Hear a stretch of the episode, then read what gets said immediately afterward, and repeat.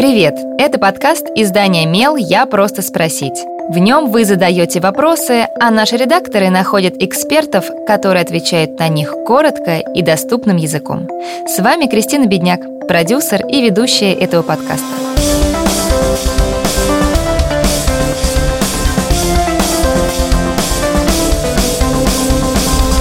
Не все дети умеют контролировать свои эмоции, что нередко пугает родителей. Как быть, если ребенок рассказывает, как бы он расправился с обидчиками, и это звучит очень жестоко? Отвечает психолог и сказкотерапевт Надежда Пирогова. Мой сын-подросток, 12 лет, может в ужасной форме говорить о своей обиде. Например, недавно он рассказывал, что на детской площадке они стреляли из пистолетов с пистонами. Никаких пулек, только звук. Какая-то женщина сказала прекратить. Когда они отказались, она грубо схватила сына за руку, отобрала пистолет и выбросила в урну. Сын спустя несколько дней рассказывал мне о мести ей. Я бы выстрелил ей в лицо, вырыл бы сердце и поджарил его на костре, и она бы умерла, захлебываясь кровью. Я в ужасе. Что делать? Трудно представить, какие чувства испытала мама, когда услышала такие слова от сына. Но давайте постараемся вместе разобраться и посмотреть на эту ситуацию со стороны мудрого взрослого, который может провести черту между эмоциями и конкретной ситуацией. Чего не стоит делать в таком случае? Ругать ребенка. Этот подход в воспитании неэффективен. А вот еще больше озлобить и поспособствовать тому, чтобы он закрылся от внешнего мира, такое поведение может. Что делать в такой ситуации? Во-первых, выслушать ребенка и дать ему прожить ситуацию, выплеснуть свои эмоции. Во-вторых, проговорить вслух его чувства. Ты злишься сейчас на эту женщину, потому что она грубо выхватила твой пистолет и выбросила его. И, конечно, сейчас тебе говорит злость, обида, ты сильно возмущен. После того, как мы проговариваем чувства, как бы присоединяемся к ребенку, входим в его эмоциональное поле и можем переходить к следующему шагу, к рассуждению и воспитательной беседе. Можно поговорить примерно так. Я вижу, как сильно тебя это расстроило. Вижу, что ты не можешь выбросить из головы эту ситуацию.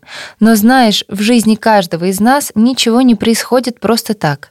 Каждая ситуация нас чему-то учит. Давай сейчас постараемся с тобой немного поразмышлять и понять, чему тебя может научить эта история.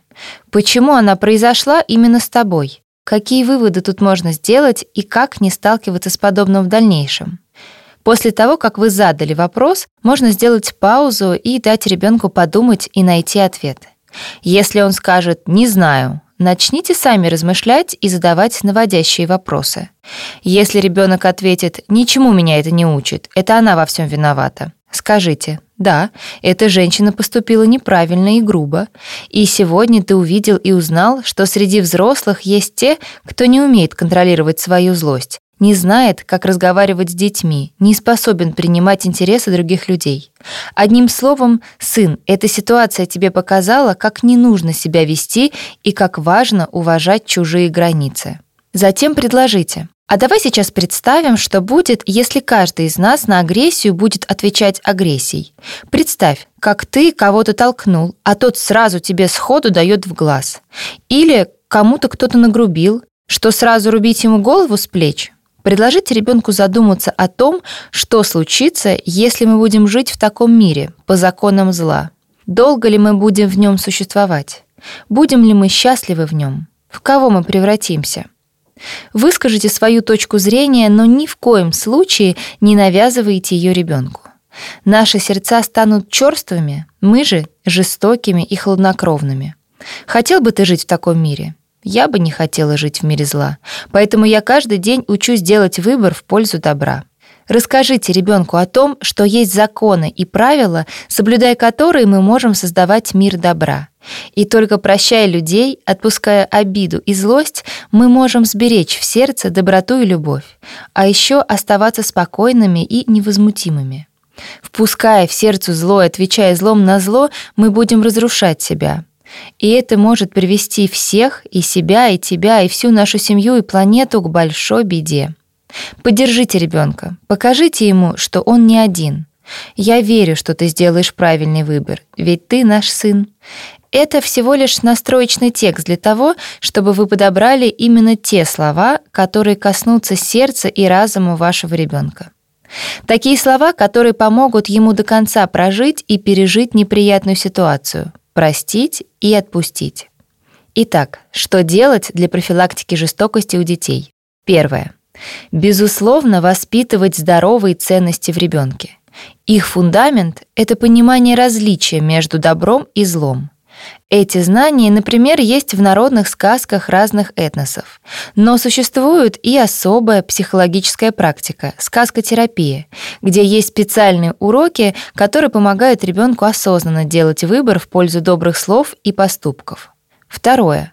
Важно развивать у детей эмоциональный интеллект.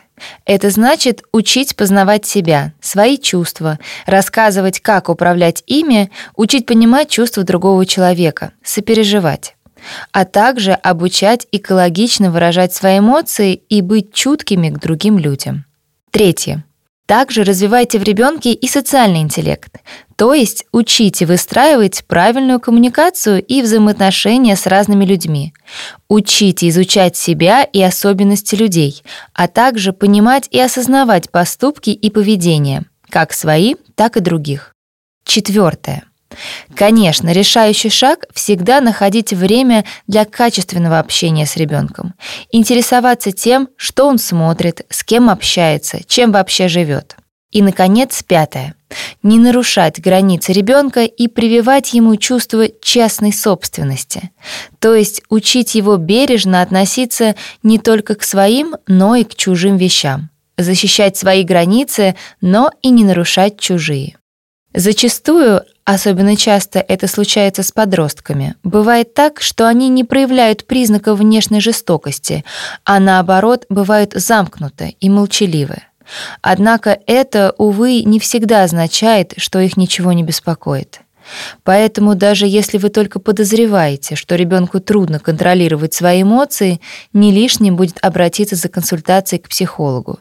Специалист выявит склонность к саморазрушению, агрессии и поможет остановить эти процессы. Задавайте свой вопрос Мелу, а редакция найдет того, кто сможет на него ответить.